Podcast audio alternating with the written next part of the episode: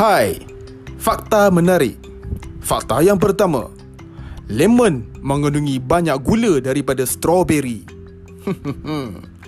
Yang kedua, huruf yang paling sering digunakan adalah huruf E, sedangkan huruf yang paling jarang digunakan adalah huruf Q. Sebab dia sedang Q ke? Fakta yang ketiga, kupu-kupu tidak bisa terbang jika suhu mereka lebih kurang daripada lapan puluh enam darjah Celsius. Fakta yang keempat, satu kilogram lalat mengandungi lebih banyak protein daripada satu kilogram daging sapi. Mampu ke makan? Ha, abang-abang sado, nak protein lebih? Makanlah satu kilo lalat. Fakta yang seterusnya, I, huruf I adalah kata yang paling sering diucapkan dalam bahasa Inggeris. Fakta yang keenam, kucing memiliki mata paling besar daripada mamalia yang lain. Patutlah kucing comel, mata dia besar. Okeylah, banyak sangat pula fakta kali ni kan. Itu saja untuk fakta podcast yang ini. Jumpa lagi pada podcast yang seterusnya.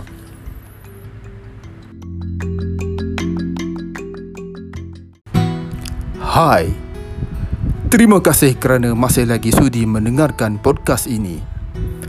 Majoriti yang mendengarkan podcast ini pasti sudah tahu tajuk podcast ini berkenaan dengan orang yang sukar nak tidur. Jika tidur kita tidak mencukupi, badan kita akan lemah dan kurang daya tahan badan. Nak tak nak, kita kena ikhtiar untuk tidur sekitar enam hingga lapan jam sehari. Barulah hormon dalam badan kita menjadi stabil seperti manusia normal. Kita perlu berfikiran positif. Elakkan tidur dengan pemikiran yang negatif. Tenangkan fikiran. Pada orang Islam, bacalah apa-apa zikir sehingga mendapatkan superconscious mind yang tinggi. Cuba tidur pada waktu yang sama setiap malam dan bangun pada waktu yang sama setiap pagi. Ini bagi melatih badan kita supaya biasa dengan waktu tidur yang bagus. Waktu tidur yang terbaik adalah sekitar jam sepuluh malam hingga dua tiga puluh pagi. Pastikan jadual tidur anda termasuk antara jam ini, antara sepuluh malam hingga dua tiga puluh pagi. Ingat tu. Elakkan kafein, nikotin dan alkohol pada lewat hari. Kafein dan nikotin adalah perangsang dan boleh membuat anda tidak tertidur. Alkohol pula boleh menyebabkan terjaga pada waktu malam dan merangsang kualiti tidur anda.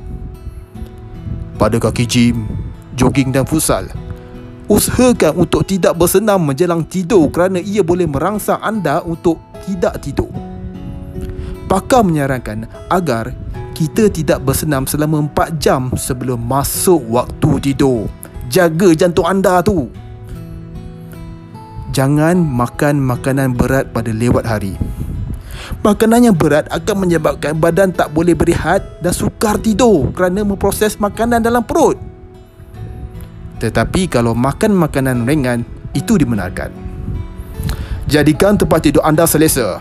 Pastikan ia gelap, tenang dan tidak terlalu panas ataupun terlalu sejuk.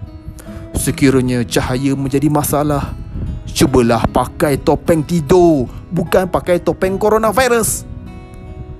Pakai topeng tidur yang menutup mata itu. Sekiranya bunyi bising adalah masalah, cubalah menutup telinga anda dengan penyumbat telinga ataupun kapas angin. Boleh beli di kedai-kedai. Ya. Berehatlah sebelum tidur dengan membaca buku, mendengar muzik, mandi ataupun menikmati aktiviti lain yang anda rasa santai. Bagi orang Islam, zikir adalah pilihan yang terbaik.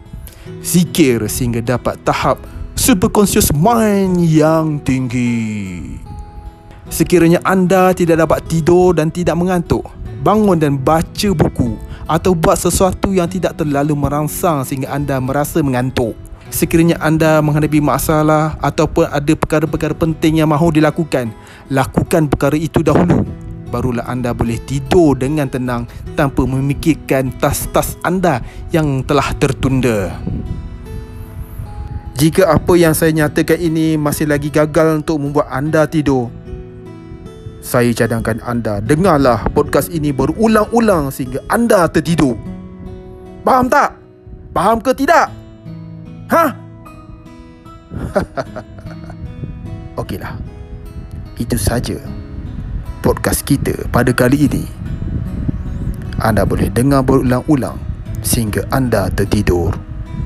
Assalamualaikum dan selamat sejahtera.